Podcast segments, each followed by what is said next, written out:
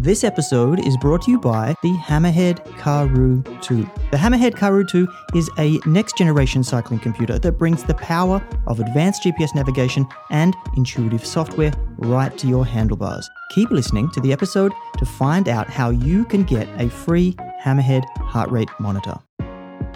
Welcome to the Cycling Performance Club podcast, a weekly podcast where a panel of scientists, pro cyclists, and cutting edge coaches discuss topics in training, performance, science, and all things cycling. The show is co hosted by Dr. Jason Boynton, sports scientist and cycling coach, Damien Roos, who's the founder of Semi Pro Cycling Podcast and a professional cycling coach, and me, Cyrus Monk, pro cyclist and cycling coach.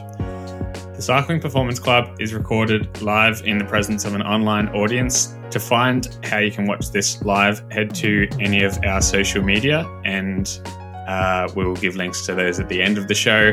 And we will have the link there where you can listen in to the next episode live on Riverside FM. This week, we will be discussing the paradigms of cycling performance and whether we are approaching cycling performance in the right way at all at the top level of the sport and at levels preceding this level. So we've had a lot of work put into this by Damien and Jason, and they, I'm sure, will share their thoughts with you on this today. So, Damien, do you want to take this away first? Yeah, I want to start with this idea that we're having a bit of a deep dive into coaching, high performance, a lot of different topics. I'm not sure exactly where it's going to go today, but we certainly have a lot of thoughts around the structure and support around cycling performance, even coming back to what is cycling performance in some ways. And an important part of this for me is coaches. So I want to talk about coaches and how they fit into high structured teams, and then what the alternatives are as far as the best type of coach, and then kind of wrap that up at the end and make that really relevant for anybody that's listening that would be looking for an individual coach, so separate to teams, professionals, and and anything like that. So, how are we going to start this off, Jason? I think it would be really good to mention really quick that when I was thinking about my portion of this episode and what we're kind of looking for out of this uh, podcast, I'm hoping this is going to be a really good jumping off point for us moving forward for a lot of the guests we bring on. Right, so th- I think this conversation will kind of outline some of the things that we'll probably want to talk with when we bring on sports scientists and uh, cyclists and things like that. So I think one part of my thinks is like this is going to be a good, um, almost like skeleton for the things that and the topics that we want to discuss in the future. I don't know if you what your thoughts are on that, Damien. I think it, it at least would frame how we think about performance and what different parts there are and who contributes. It puts into uh, a nice little package of the way that we want to approach it, which is relevant because it's the Cycling Performance Club. But it's it's good just to explicitly state it, have it out there, and then we fit in the people that we interview, ask them questions. How do they think about these things? I think that's that's where it would fit with other people. You know, a lot of the stuff we've been talking about since we were on in the private chats on Clubhouse before we were doing the podcast. So this we've been thinking about this stuff for a long time. So uh, happy to finally get here. But I think the the way I w- was thinking about it and thinking about framing this is our current par- paradigm of improving cyclist performance. Is it flawed? Can we improve it? What do we like about it? What don't we like about it? And I think for me, starting that question is comes down to what is the biggest limiter that we have to improving a cyclist's performance? Just firstly, I'm going to butt in. What do you mean by paradigm? Because I saw the word and I was like, okay, and I've heard it before a lot. But in the context of cycling performance, what are you referring to when you are talking about the paradigm of cycling performance? It's a very general term, I would say. It's more about the philosophy and the approach. Yeah. And I assume here we're we're going to be talking about the structure of these cycling performance units as well when we're referring to that. Yeah, yes, things like that. So it's not necessarily like a periodiz, you know, periodization. People could think, well, maybe that's how what they mean by structure, but no, it's much more kind of uh, focused out more than that. Yeah. You know, it's kind of like the interactions between the athletes, who they work with, development, that type of thing. It's Yeah. just some of the things that we see within that we like and think are going well, and maybe places where we could improve. Yep. But the the the question is, well, what is our biggest limiter? And to me, I, I would say that is knowledge, and because within cycling or anything else, your ability to improve is going to be highly dependent on the choices that you make and the decisions that you make. And to make an example of that is just this thought experiment of imagine if you were omniscient and you knew everything and you knew exactly how to train. You knew exactly what volume you needed to do for a day, at what intensity you needed to do it at to, in order to get to stimulate the adaptations you needed. You knew exactly how much sleep you needed to get to recover. You know, you knew exactly how much skills training you needed to do to become really good at certain skills. If you knew exactly every single decision perfectly, how far would you be able to advance your training and your development as a cyclist? And I think it would be very, very high. To put that into perspective for any listener, just think about what you're doing right now and listening to this podcast. You, you know, we hopefully we're entertaining, but also we provide information. And that information comes in, and hopefully it will allow you to have thoughts and make better decisions based on the information that you're getting from us. And and so that's kind of where I'm at starting with this is where is our knowledge coming from and and that type of thing. I think I'll, I'll hand it over to you, Damien. Well, I wanted to start with coaching. I think coaching is, well, the coach is the traditional one that has this knowledge. If you're talking about an individual athlete, um, they're usually just working directly with one coach, and then that coach is the one, the the the know-it-all, essentially, the do-it-all. Mhm. Yeah, exactly. That's that's a good that's a good segue because I yeah the yeah because usually if you if you aren't looking for the information yourself then yeah you're gonna go with a coach and because they have more knowledge and to make the decisions and help you make your decisions. Yeah. It's a bit, it is a bit different the way that everything is structured now. There is so much information available, but still having that coach there as that filter, the first line, um, is is very important. So that's where I want to start, and then it kind of go into coaching, and then we'll kind of maybe we'll come out of coaching with the the different roles that a coach does, and then see how that relates to performance. So, starting with coaching, there was a quote I saw recently by a sports psychologist, Daniel Abrahams, and it was coaching is a mix of context, culture, research, practice, and exploratory thinking. It kind of summed up to me how broad coaching is, and it's more than just training prescriptions, for example. And the big part of this is regardless of any of these roles, the thing here is that the athlete and their performance is always at the center of this. It's always about improving the athlete's performance. So, all of this information and everything, it, the role here is to improve the athlete's performance. I don't know if you guys are familiar with this this term athlete centered coaching. Is that something you've heard before? I have not heard of that. Okay. So it's probably something that you would naturally do then, I believe. Yeah, it's something I would think most coaching is centered around the athlete. Mhm. I think in contrast to that is where coaching can be centered around the coach.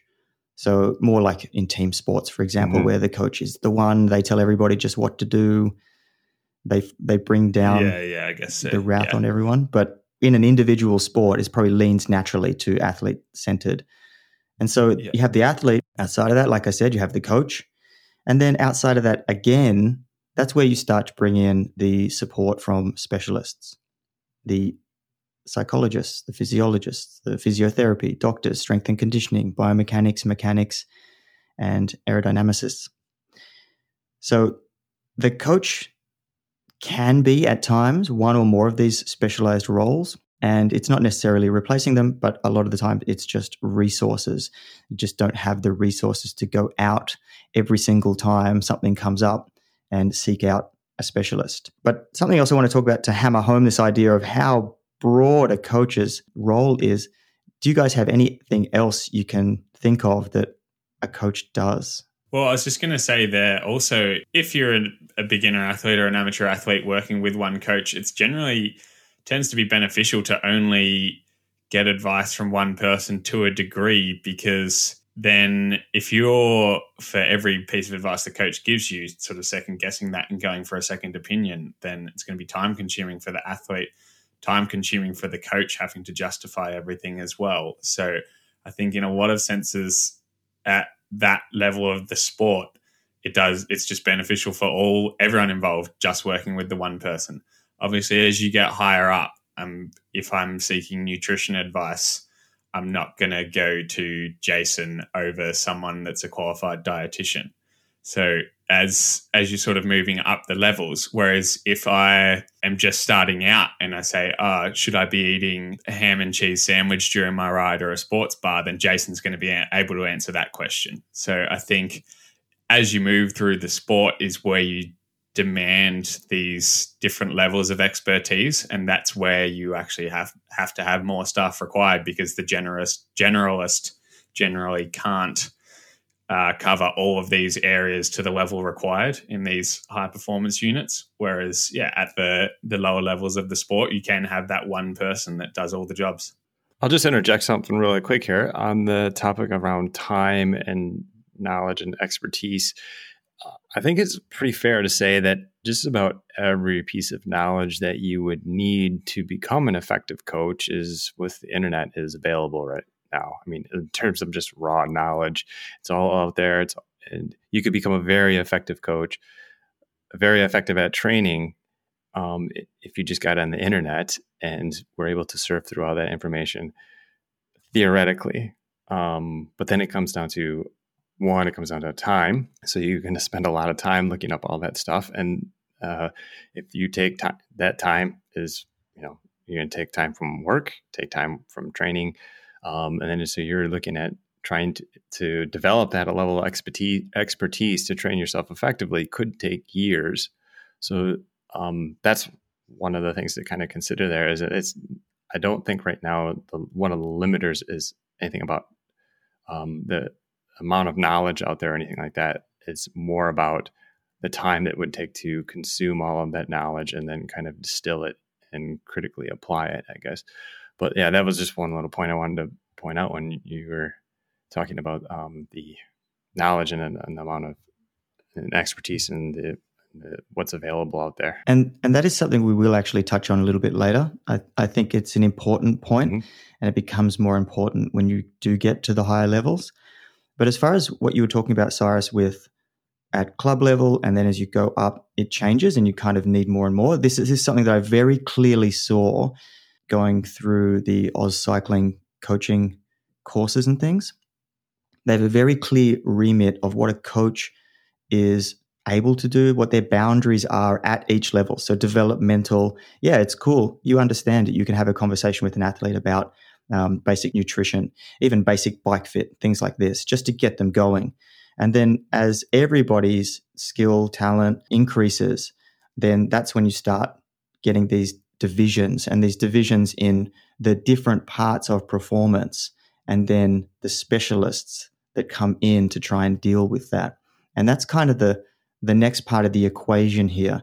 It's these components of cycling performance and how we deal with those in a team environment or a high performance team.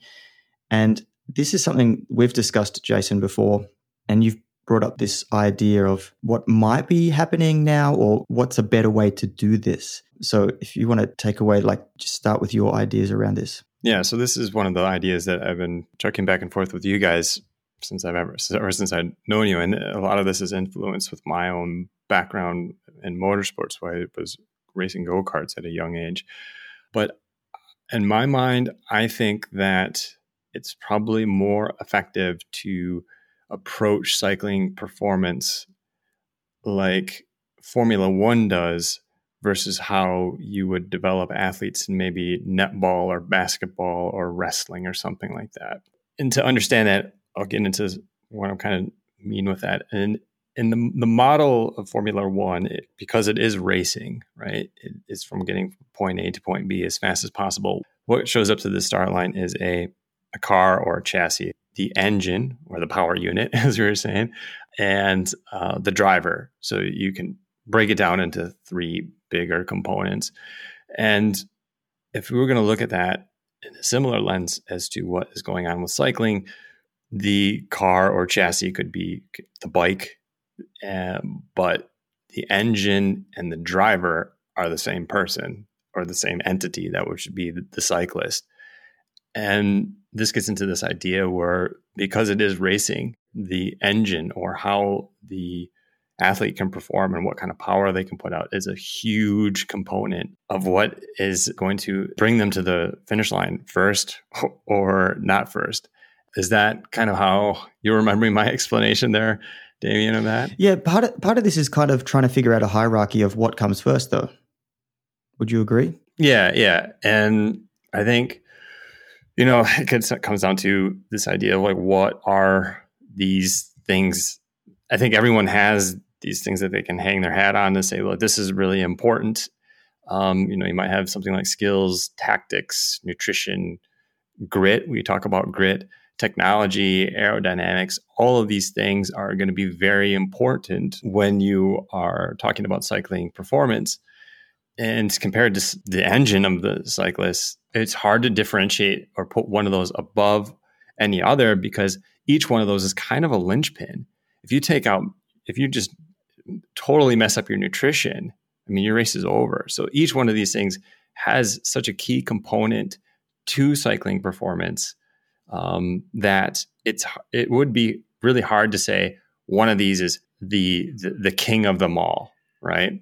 So and you obviously can't perform unless all three are functioning well. It's the same in, in or, both regards. Like you can, yeah, all three of those components, and then those separate like skills and tactics and stuff like that. If if you're horrible at tactics, if you're horrible at skills, you're not going to be winning bike races yeah. either. Even if you have an awesome engine, but or the reasoning that I have that kind of puts the engine out front of these other components of performance is, I think if you look at, say for you guys were, were juniors how many juniors that do you know that have gone through AusCycling that had awesome, like the best experts working with them, had all of the drive, all the grit, everything, all the skills, made it through that program with the best experts that they could have, the best influences, influencers that they could have, and couldn't make it to the pro ranks.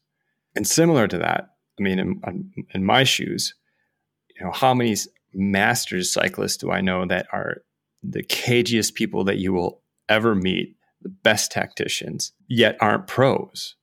But on the other side, how many times do we hear about in the cycling world where the we have the former ski jumper, the former soccer player, the former rower who after racing bikes for a few years is now performing at the top of the ranks, right? So this to me happy to have someone else uh, write the show and tell me that I'm, I'm crazy for thinking this, but this to me is like really good evidence that the engine of the individual is something that has to be prioritized, um, not to the to the extent where the, it all these other things are forgotten, but it should be in the forefront of the mind of the person that wants to improve a cyclist's performance.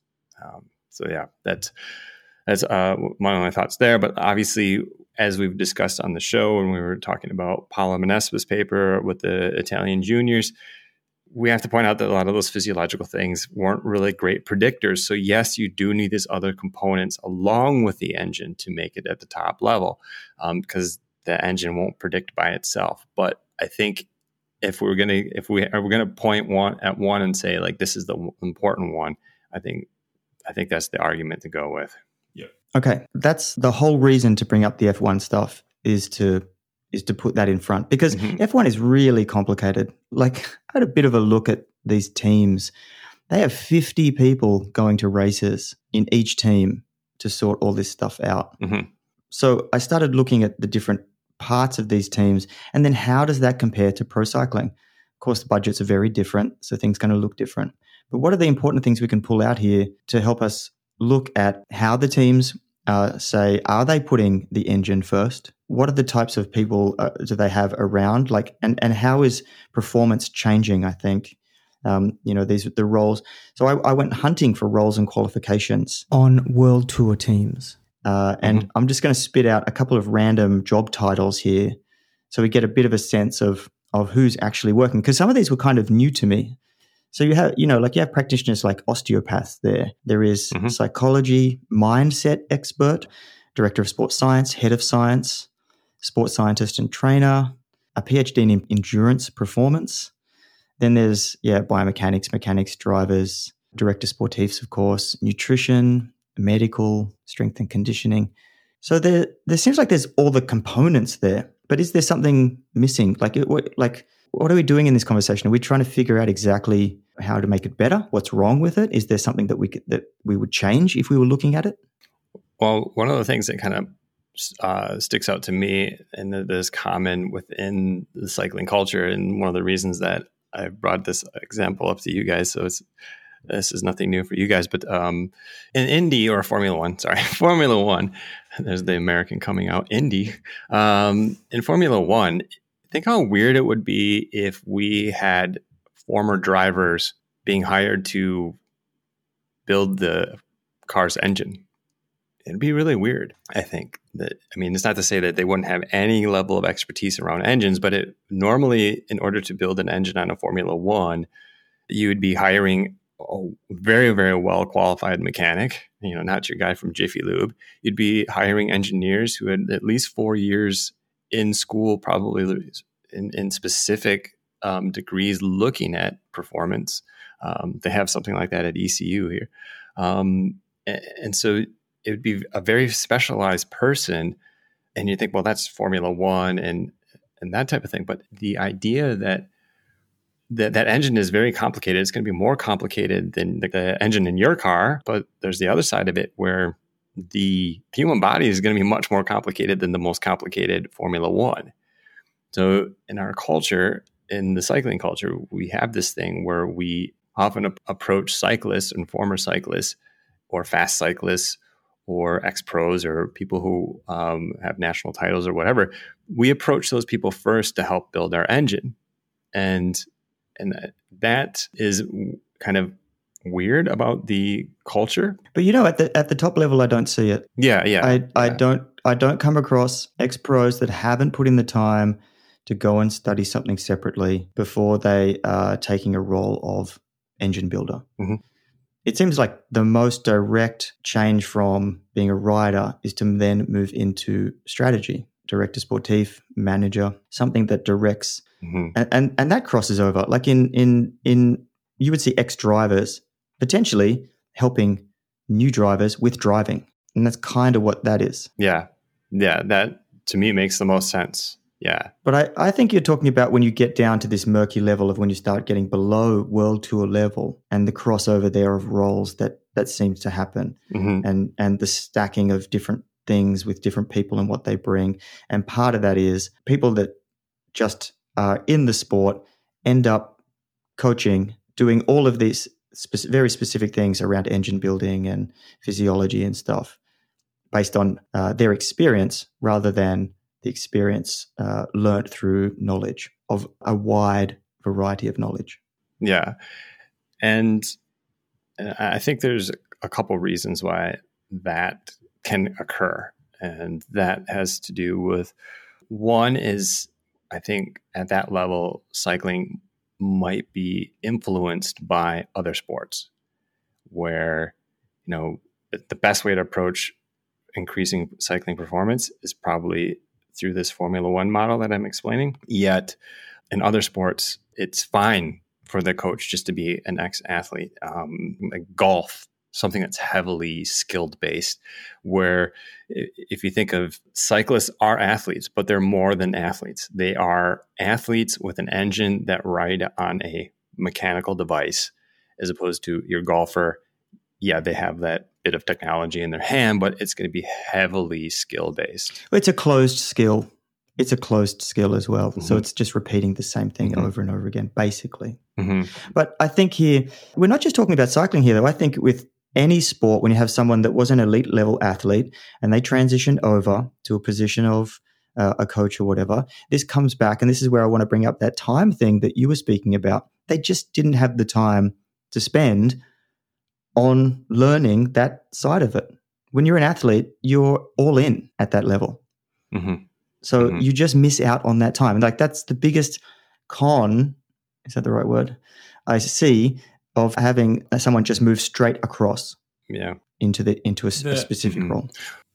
The other issue with the experienced coach is it's not necessarily the right experience. So if you're yeah, an amateur athlete or a junior athlete and you see this guy that's been a professional for years and years, the the 15 year pro that got his first world tour tour contract at 19 and yeah, retired at 34 was won a heap of races and then a lot of people would think, "Ah, that's great. He was really good. I want him to coach me." But if you're a 19 year old kid that is trying to win some state level races, he's got no experience racing state level races. He was riding for Mathe when he was 19 or whatever. If if you're going to these guys that were obviously huge genetic potential and realized that quite early, then they're not going to have the actual experience that's required anyway. And they're they're the ones that are missing out on the knowledge, as we sort of already highlighted. So you kind of not getting either. You you're not getting experience that's useful to your situation, and you're also not getting any physiological knowledge because yeah, they've they've had a 15 year cycling career and they've just finished that, and they haven't been reading through many papers in that time. Yeah, I'll I'll make two points to that. Uh, One, I would personally give the the pro the pass on the not racing at the state level. I because I have to be intellectually honest here. Like I, if I was someone could make the same argument for me because I don't have any experience racing at the pro level. So what experience? How are you going to be able to coach an athlete that is going to be racing races that are bigger than anything that your races that your racers uh, previously have um, coached. So I think I will give them a pass on that because Yeah. yes, it's, there was something they can learn. Yeah, that's that's my point. I'm getting to there is Yeah. that um Yeah, yeah. the the experience like why are we valuing experience above knowledge in that regard when yeah Mhm. often the experience isn't going to be a useful one Yep. Yeah, that's a good point. But where I won't necessarily give the pass as much as, right, so even in the best case scenario, let's say you have someone that's um, been working maybe from the time they were 18 or younger with, with a really good institute like the AIS, and then they went to the Olympics, and then they were maybe on a, a team like Ineos. So this individual is working with highly, highly qualified people and experts the whole course of their professional career. And even in that best case scenario, even if they're very smart and they're very intuitive, and it's not the same as having the actual knowledge of those individuals that they worked with, especially when you consider the longer they're out of that system, right? They're they're already once or twice removed from the knowledge of that that the individuals have that they're working with with the experts they're having. But now, as soon as they move out of that system, potentially their knowledge and their approach will stay static yeah because yeah that's a good point the experts would have the knowledge and the understanding of how to look up new things and stay on top of the literature and that type of thing. But if it's just been kind of fed to you and you're like, wow, this is what the even the experts at the time were doing. Well, now all of a sudden you're five years out of that program, you're 10 years out of that program. How, how much is your coaching developed over the time that things have changed? I mean, we were just talking like last week, Damien, how, how- was it 30 papers or something there? 35 papers that came out last week. I mean, staying on top of that stuff is insanely hard right now. Now, imagine like how that, what that's going to be like when we're, you know, 10 years from now, right? I mean, not to say that they're, that they're, they don't have anything right 10 years ago, but there's going to be, we're going to be learning new things. And I, I'm in the the personally as a coach the same position where like I'm not coaching the same I was two years ago. Things have changed Mhm. a lot, but I understand the context of for me. I understand the context of what's changed, why it's changed, how it's changed, and involving my own system. But if you yeah, if you're just looking back, you're just stuck. But it's common. It's very common that someone just becomes like a conduit of another coach's ideas, and they're just passing those on. Yeah, and I think it's important that even if you're learning from the very best physiologists and best coaches in an institute, you're only seeing what they give to you. So if you're a certain type of athlete that responds to a certain type of training, you're going to think that that is the best type of training for everyone. And then if you try and apply that to all of your athletes, if you try and apply that to your junior female athlete down the track, the kind of knowledge that you were gaining as a 26 year old male track sprinter, like taking what you've got and transferring it on to, to all of your athletes uh, doesn't check out. And I think that's why, yeah, you wouldn't see, see it in Formula One to go back around to that analogy. You wouldn't see the guys that are working on the engine using anything that they learnt 15 years ago because it's all just mm-hmm. changing all of the time and it's mm-hmm. not like yeah the experience is great in some regards and i know we'll get to that at, later in the topic but to be the best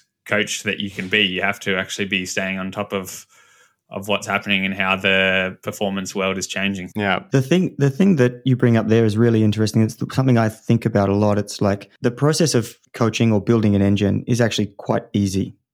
Stress a system, try and make yep. a change. Mm-hmm. The the yep. hard part, yep. the experience, the knowledge and that for me comes down to working with an individual.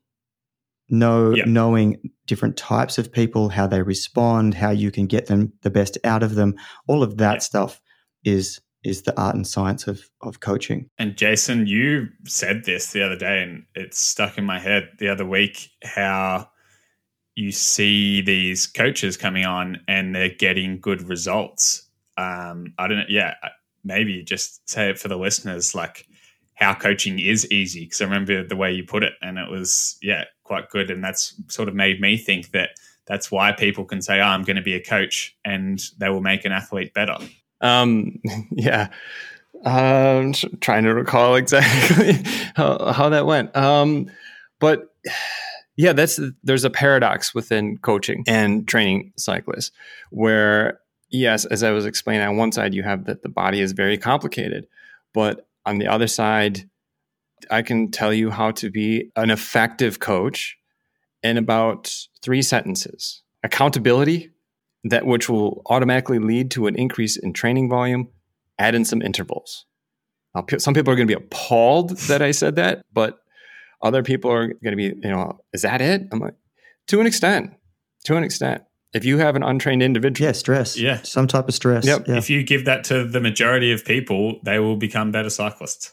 Like that's all it is. Yeah, and this might be one of the reasons I think of how we've built this culture around fast athlete will be an effective coach because just about anybody can do that and you will see results. And I've kind of come up with this analogy between healthcare and, and healthcare professionals and, and coaching. If, if you think about, um, say, say you get a headache when you're a kid or you get sick or diarrhea or something like that. And nine times out of 10, the medication that your mom would give you out of the medicine cabinet would be effective.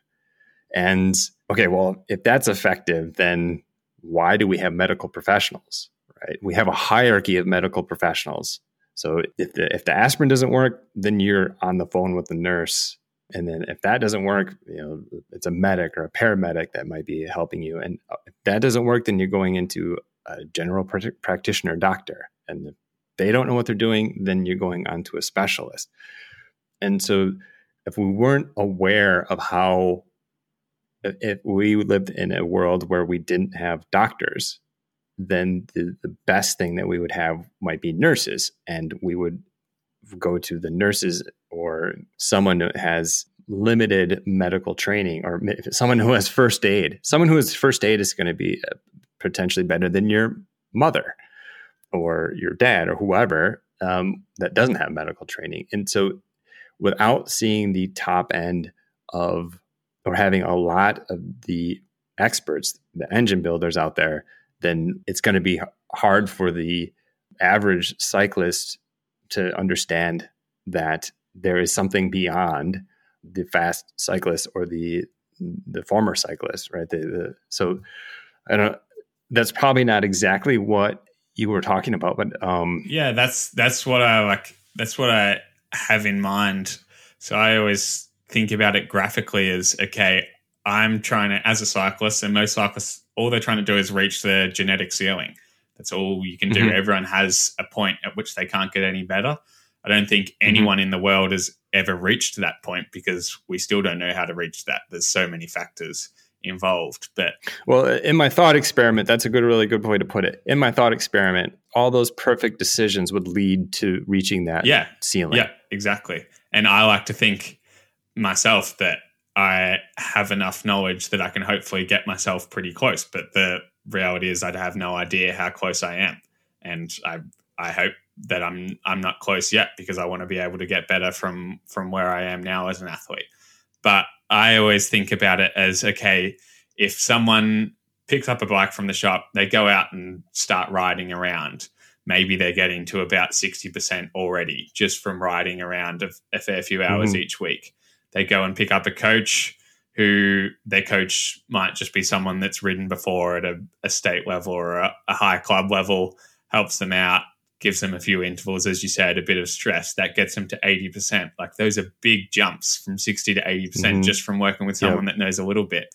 Then they move on and get another coach with a bit more experience and a bit more physiological background that moves them from 80 to 90% like then we're start you starting to see now it's it's marginal gains like you've gone to a coach with a lot more expertise and experience still just the one person but you've got half of the half of the benefits that you got from the last coach. So you're already starting to see okay this is like they're not big improvements now. And then you add a nutritionist on that gets you to 92% you find someone Mhm. that's really good at bike fits that gets you to 94 you just keep adding on and then yeah 95 96 we don't know what these percentages are because it's impossible to test Yeah. someone's genetic ceiling. But the reality is once you're getting close there you need more and more people to get those tiny little gains and that's where the marginal gains thoughts come from and that's why we see teams Yeah. like ineos with 50 staff rocking up to races Yeah. Yeah. You also described really well the principle of diminishing returns. Yeah. Um, as you want the system to increase its perfection, if we want to call it that, um, it takes more and more. You have to put more and more energy into the, the system the closer you get to perfection. Yeah. So theoretically, in order to get the perfect cyclist, the energy that would require would be all of the energy in the universe. yes yeah Think about it This like is that. some captain marvel stuff yeah, but it, yeah, I get deep sometimes. I have a ge- I have a general question here, though. We're talking about optimizing right at the top, but for the person that's just starting, how much would they benefit, or how much do they need to have somebody that would be wor- working with someone in that top range? Is it correct that AusCycling says developmental coach? This is what you can do. We're going to train you to do this. You take a step up. This is the advanced coach. This is what you can do. Like, is there a benefit some, at someone with a lot of knowledge and information training someone lower? Hmm. Yeah, I think this comes into what you were speaking at about Damien, just the relationship that you can have with an athlete and what you can get out of the athlete.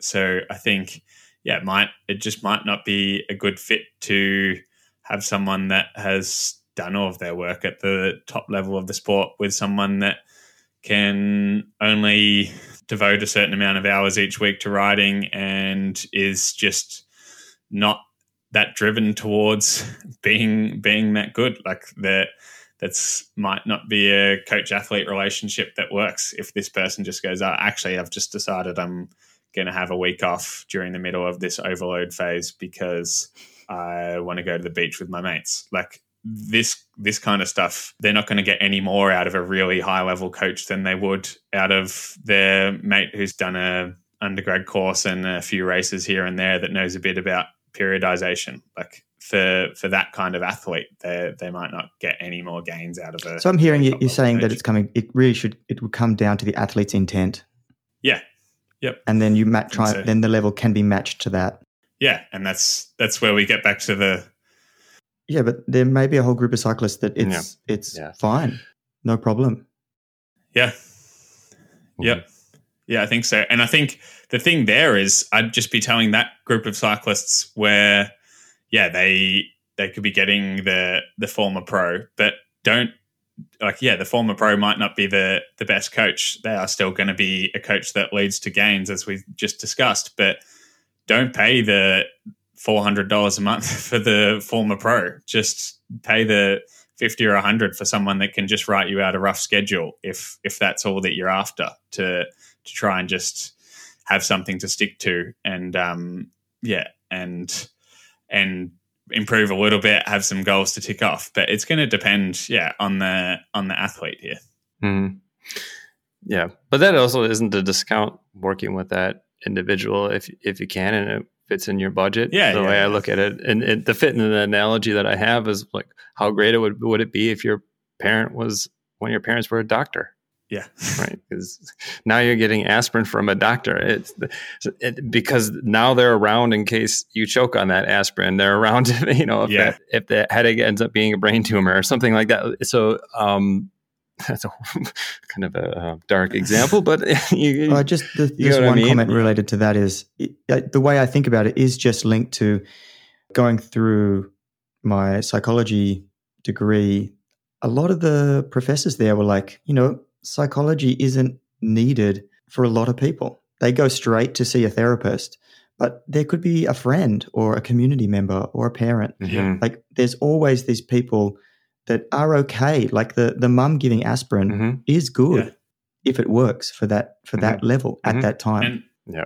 and I think we spoke about this in the episode uh, from amateur to professional, where we talked about the pathways there. And yeah, that was that was Mhm. one of the first things was just find someone that that uh, can yeah give you a few tips along the way and get you started, and that will be Mhm.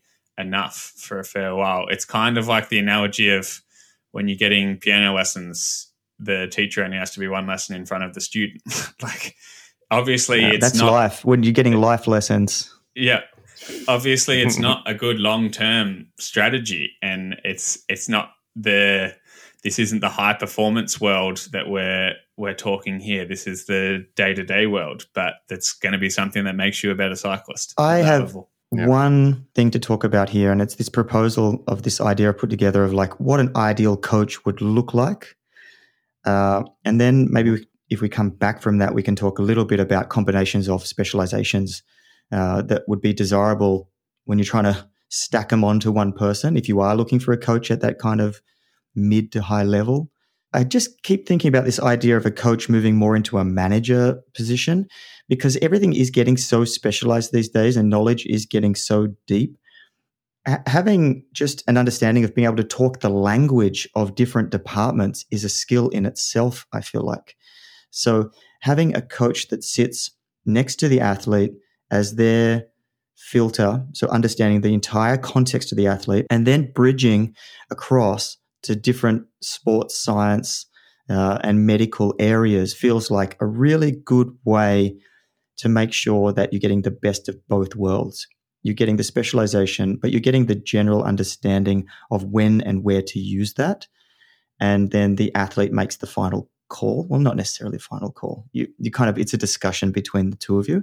So I, I wanted to float that idea with you guys, whether this is something that you think we would be heading, um, even in the world of AI, you know, if there was some technology that being referenced that was doing a lot of the heavy lifting in some area. Uh, but the coach doesn't have to understand all of it. They just have to be across the language and know when it's useful. Do you think this is somewhere where coaching might go in the future? I'll, I'll make one comment about your AI comment there that I think will segue nicely into what my thoughts are. When people say that AI is going to replace uh, coaches, my response is those people either don't understand coaching, AI, or athletes. And so, to get to your point, um, yeah, I think we're always going to need that person that has that human connection with an athlete uh, for sure. And and so I, don't think there's going to be any way to get around that. It, it but like any other position, it's also going to come down to competence, right? So um, you could have a very good uh, bedside banner with with um, athletes, and if I was going to use the medical terms, um, but be completely incompetent when it comes down to understanding what is good training practice and what is not. And at that point, the fact that you connect with athletes really well and convince them to do things that they need to do, but not having the realization of how bad your concepts of training science is, um, that could be detrimental to the athlete. And but I it, guess it gets into that, a little that's bit. That's kind of where you're talking about if the coach was taking on some of the role of the engine builder. Like for me, I would separate that out and mm-hmm. I'd say, okay, if we're trying to build an engine, the person that you put in charge of that part also mm-hmm. has to do their job and show you that they're doing their job. Yeah. Yeah. And then that gets down to like, you know, does the engine builder, what do they have control over? Are they doing all the modeling? Are they doing all the interval sessions? Are they doing basically all the prescription? Are they doing everything that we would that you would do and with data analysis and training peaks and laying out the the um, potentially yes workouts and that type potentially of stuff. yes yeah. in my head so, yes mm-hmm. yeah uh, yeah I can see that and then they would be they would have the the say over the I mean the director would hopefully recognize that they're getting good information from this individual and just give it the green light but you know I could see it in a situation where someone um, would have a strong physiology background but no coaching experience and it's wonky it's wrong. wonky look it's wonky it's yeah. it's like yeah. here's your sports psych therapist i'm not going to sit in the therapy mm-hmm. session with you but mm-hmm. i have to trust this yeah. person knows what they're doing and they'll help you enough you know like it's it's wonky yeah that's an important thing that you just mentioned there and i was going to say is just trust in the coach from the athlete because that's like if the athlete completely trusts a program, the it's another thing reason we see like bad coaches might still get good results or badly designed programs if the athlete is believing that it's going to work.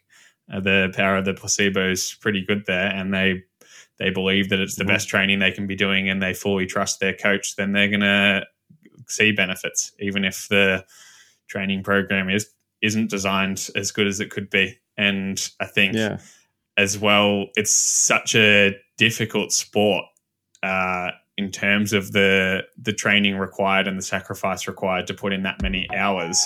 If you're not trusting that you're going to see benefits, then it's it's not going to it's going to break down super quickly for the athlete and the coach. Hey, it's Damien, and I want to talk about something I love about cycling, and that is performance is not just based on physical ability. It requires intelligence, anticipation, and the ability to see what others can't. That's why this episode's sponsor, the Karoo 2, is such a fascinating device because it has the ability to see upcoming hills and the anticipated effort required. The Karoo 2 is a standalone Android bike computer. It feels solid in your hands, and you can see your data clearly with the high res, full color, smartphone like screen. And that screen is really useful when it comes to displaying some of the cool features Hammerhead has developed, like the climber feature that lets you visualize and prepare for upcoming gradient changes in real time. This climber feature was used at this year's Tour de France by riders like Israel Startup Nation's Michael Woods, and this is where the feature is interesting for performance nerds like us. A guy like Mike can take the climber and say, okay, I know my sweet spot is, let's say, 4 to 12 minutes at anything above 12%. And if it's not a headwind, that's a perfect opportunity for Mike. So he actually looks for those opportunities live within a race. Think about how you could also use this feature to find your sweet spot on climbs and have the confidence that when you attack your riding buddies or in a race, you're doing it at the best possible time to get an edge on your competition. For a limited time, podcast listeners can get a free Hammerhead heart rate monitor with the purchase of a Karoo 2. Visit hammerhead.io right now and use promo code SEMIPRO at checkout to get yours today. That's a free Hammerhead heart rate monitor with the purchase of a Karoo 2 when you go to hammerhead.io and use the promo code SEMIPRO only for a limited time. Don't forget to use our special promo code because it supports our show. That's hammerhead.io promo code SEMIPRO and get your Karoo 2 and a free heart rate monitor today. I think this might be a good place to kind of discuss what I have in my notes here about, you know, how do we assess this success and the ability of a coach? You know, how how do we quantify that? And and this is I think an important conversation for athletes who might be at just starting out and might be seeking coaches or might be seeking that extra help of like what is a good coach because speaking from experience when i went and i hired my coach i didn't have any idea. I just found somebody and i hired them. I it was and i worked with them for five years. And looking back with what i know now versus then would i use that same coach? I don't know. I don't know, maybe. So I just want to kind of go through these things that I've kind of listed down here where people might equate with a successful coach. So before we do, you, of, I'm just looking at the list and it's it's yeah. uh, like output focused. Mm-hmm. Um, yeah, which which I think is important because yeah. that's the thing you can actually measure. Um, when mm-hmm. I when I was looking at where we get to when we come down to like assessing a coach, and I was just looking at their qualifications um, mm-hmm. around this idea of generalist specialist. So someone that has. Awareness mm-hmm. of topics, but then they can go deep in one, two, three things. Mm-hmm. So th- uh, there's both sides here. But you know, but your mm-hmm. question is definitely yeah. much easier as far as just just straight up looking at yeah at certain parts. Yeah, yeah. So, uh, like some of the things I have down here are the number of athletes that coach coaches um, or the number of successful or pro athletes that the athlete coaches and what is the level of education or the certification that the coach has? Um, how long or what are the numbers of years uh, this the coach has um, coached for? And as you pointed out every single one of those is very quantifiable. Except the thing is is that you could have a coach that isn't very great that falls into each one of those categories really well, right? You could have a coach with 30 athletes and maybe he was just the first coach in the in the area and was able to secure all those athletes, but he's not a good coach. Or maybe he just charges 20 bucks a month and yeah, or something like that. But yeah, you can think of scenarios where you could have a lot of athletes and the the coach wouldn't be very good. You can because as we've discussed before, I think you've mentioned it before, Cyrus, where the best way to get athletes is just have a lot of athletes. Yeah. because those athletes will will refer you. Yep. Um, but this number of successful athletes and pro athletes that gets into this idea I was thinking about earlier, but I think it's a good place to interject real quick. This idea that I have of the meat grinder coach, where you would have a coach that would only has this one plan. It's worked with a really successful pro, and they put everybody through it, and and people just just drop. I mean, I've had athletes come from other coaches that were like this and work with me, and it just sounds like I think it's worse probably in the triathlon world. Isn't it the East German model? Yeah, or, or but I mean, good examples of this. I mean, I'll say it. Chris Carmichael, I've heard is like this.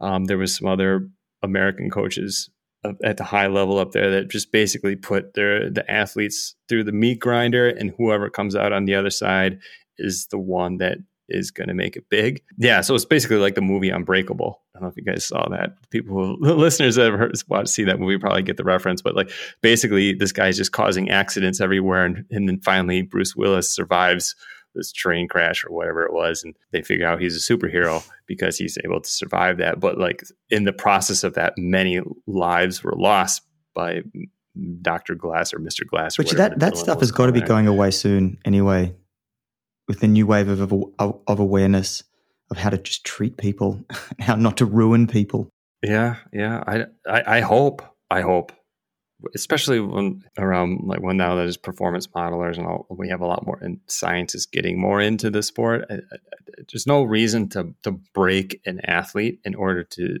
to see if they're going to be successful. Because I look at it even at the highest level. Let's say you're going to push that athlete, and like you push them a little bit farther, and maybe they would be winning at the world tour, right? But if I burn that athlete out, and this is my own opinion, but if I burn that athlete out and they walk away from the sport forever, then I've lost somebody that could help other people in the future. Even though we're talking about how good is a pro uh, coach, coaching cyclist, they could be inspirational on, on a lot of other levels. They could be helping with fundraising or uh, any of these other things within the sport. And so, as a coach, this other thing too is like the performance of the athletes is going to be really important. But if you burn them out, it's not going to be good. And that's what I would have really high up in my uh, what makes a successful coach is just continued enjoyment of the sport for their athletes. I think it's yep. really important to remember. Like, yeah, we are the cycling performance club here, but we're also all enjoy cycling. Like, mm-hmm. that's mm-hmm. a really important thing. And yeah, you don't want to break people to the point where they don't enjoy riding their bike anymore. And one last thing I'll add to that is, you know, out of those things, you can think of a coach that could be have really high numbers in those things and be successful. But there's there's a lot of luck involved in those things. I think you could. I mean, not a lot of luck. I would say you could get lucky and get any one of those things without being a good coach. I think is the biggest thing. And I think part of being a successful coach, if you're measuring it on the success of your athletes, is just choosing good athletes. like if you yeah. having access to good athletes. athletes. Yeah, having access to good yeah. athletes. Yeah. Uh, just if you're in your vetting process as you're starting to speak to an athlete, if you can work out early on that they're not going to be someone that's really driven and has that grit and determination required to improve, and you just say, I don't want to work with you, then yeah. you're going to end up with only athletes that succeed, which mm-hmm. is going to make it look better for you as well. So I think, yep. yeah, as a as a coach, the the athlete has a really big role on how successful the coaching is. Yeah, and that gets into my final point on this is what makes a good coach, I would say is the ability to optimize and improve the performance of a diverse cohort of riders and provide solutions and guidance in a plethora of circumstances. But that is not quantifiable at all or barely quantifiable. I mean, that's so the ideal coach is going to be very hard to measure what that is. And so that's the tricky part, I think, for especially if you're, like I said, if you're um, new to the sport, newer to the sport, and looking, seeking a coach, all these other aspects that I brought up are going to be very easy to quantify. And that could, that number could be attractive for you. But of course, there, there's the other side of that, of the non quantifiable thing of just the, the hero worship too you know the attraction to the successful athlete as a coach is that bit of hero worship. And that might have been my case with my coach because he was uh, a masters national time trial champion. So this guy look, knows what he's doing. I didn't play a lot of sports growing up so but you could see how that mentality even for someone that didn't play a lot of sports growing up that mentality of being with someone who is a good athlete is going to be a good guide I think the the part when you just get to the point where it's just like just it's really hard to to really have these strict guidelines about who's best for every different person. It just kind of sums it up basically. and I think one important point, and I think this is a good place to put this, is we were talking about in this conversation, you know, we don't want people to our listeners to feel kind of excluded in this because there's going to be a lot of people that don't have the time or the money or anything like that to go back to school to get undergrads or masters in physiology or a hard science or psychology or something like that but they still want to work with athletes. They, and they want to help them. They want they still have that drive and that's good. That's what we need. So where is this divide? Where is this divide between the coach that's doing it right even if they don't decide to choose the pathway like like me or Cyrus. I mean, Damien, you went through your psychology degree and now you're coaching. So where do we have this divide? And and to me, I think it comes down to this idea of. I'll start with a story. I was doing a little consultation with a newer coach, and he had a lot of questions about physiology and the proper way to train. And he came from a very different background. He was a teacher And obviously, if he's coming to me and hiring me to talk with him about this, it's something that was very important to him. So I said to him in our conversation is that he seemed to have a bit of anxiety, not anxiety, but like, you know, there's so much to learn and he, and he wants to learn it. It's just having the focusing your time. And I think if you're doing it right as a coach, no matter what level you're at, I think if you feel some kind of anxiety about your coaching process, that there's things out there that you still need to learn, then I think you're doing it right. And this comes down to how knowledge works and also gets into a conversation of the Dunning Kruger effect.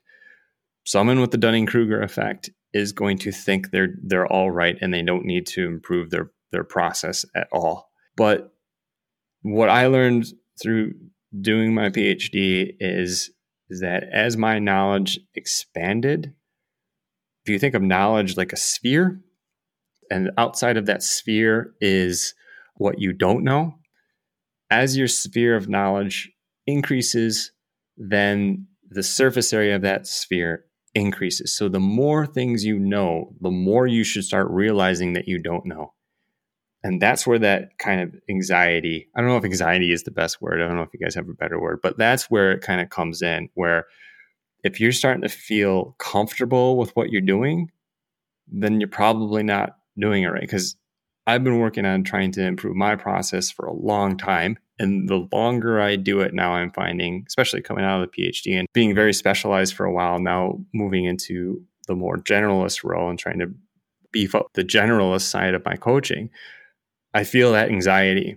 I feel like that I need to read more papers. There's all these papers I need to read. There's all these analysis techniques that I need to stay up on. So that's there. That's what's kind of driving me. It, and it's not like a bad anxiety, but it is a pressure. And I think it's a, a healthy pressure as opposed to this other story that I was telling you guys earlier. I was friends with someone who was on Facebook who is is a um, ex pro, and he posted something to the extent that um, could he get insurance without um, going through an accreditation? Could he get coaching insurance without going through an accreditation? And I almost said something to him, but the, he was a very very nice. He, he's an awesome guy, and I really like him. But in my mind, that's not the way to approach coaching you would not be trying to get an accreditation just so you can get the insurance. You go to, for the accreditation because you want to learn new things and improve your process, and that's going to be better for your athletes. I mean, I think I could learn something if I went if I went and I redid my level three test and read the level three book coaching book, which is the lowest tier of coaching and through the USA Cycling certification. If I went and I read that book, I know I would learn something else something new, something I had forgotten, even though I'd already taken that test and read that book already. So to me, it's a lot of this comes down to mindset.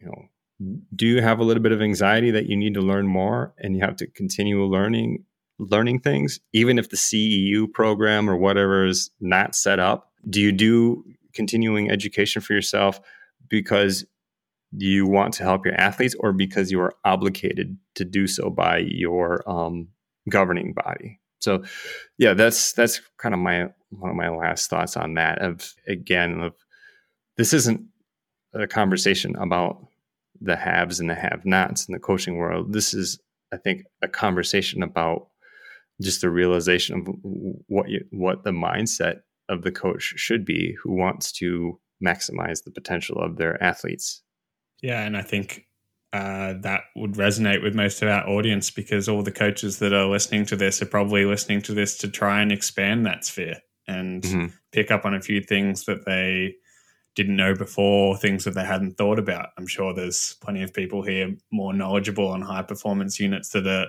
listening to this, but even then they're going to hear things and think, oh, I hadn't thought about that aspect, or that's an area that I might want to go and revisit to make myself a better coach now. So I think, yeah, that's something that the audience will really appreciate when they listen to this. So I think in conclusion, because um, this conversation was different for us because we don't have a lot of joking today. Because I mean, if you want a little bit by, behind the scenes, everybody that's listening, we put a lot of notes down for today, and we're probably reading off a lot of notes because we want to make sure that we get all of our talking points out. Um, so it sounds um, like we're not having as much banter as we're as we usually do. There's a lot of bandwidth that's being used up right now during this conversation. This is serious for us. and we we didn't write down a conclusion because we didn't know where the conversation was going. So, well, I'll ask the question again, and we'll try to come up with a com- uh, with a conclusion on the fly. What do you guys think? So, the, our initial question was: Can our current paradigm of improving cycling performance be improved? And is there anything that we see that could be improved, or things that we like, things we didn't like? Generally, I think the answer we came to then is that yes, it can always be improved. Like there's mm-hmm. just always going to be improvement as we learn new things about physiology and about human performance in general. And that's going to come down to psychology and relationships between athletes and coaches and yeah, the the psychology of the athlete. But I think yeah, the conclusion here is that you can't rest on your laurels and just be happy with the performance world because in sport, the your competitors are going to be doing something better. They're going to be looking for the the next leg up and the next way to get ahead, and that's why we don't see people, uh, yeah, staying at the top of the sport for for too long before someone passes them because they've got ahead in another way. So, I think yeah, the reality is you just always have to be looking to improve. Mm-hmm. I got nothing else to add. I think that was a nice way to wrap it up. Good job. Um, yeah, nice. Well, we'll leave it there. Thanks everyone for listening. If you would like to join in live, which we will be then once we get some live people tuning in, we are happy to take questions on the fly as we're recording these. So you can find those via our social media, and that is on Instagram at Cycling Performance Club and on Twitter at Cycling Club Pod and also on Facebook, the Cycling Performance Club. Uh, you can find the links on there to tune in live and also find out each time we release a new podcast. Uh, if you appreciate this show or any of our other shows, we'd really like if you share it with a friend so that we can get this podcast to more ears and hopefully allow us to deliver plenty more podcasts in the future. Thanks for listening, and we'll chat to you next time. Bye. And uh, make sure you uh, support our sponsors now that we have oh, sponsors. Yeah.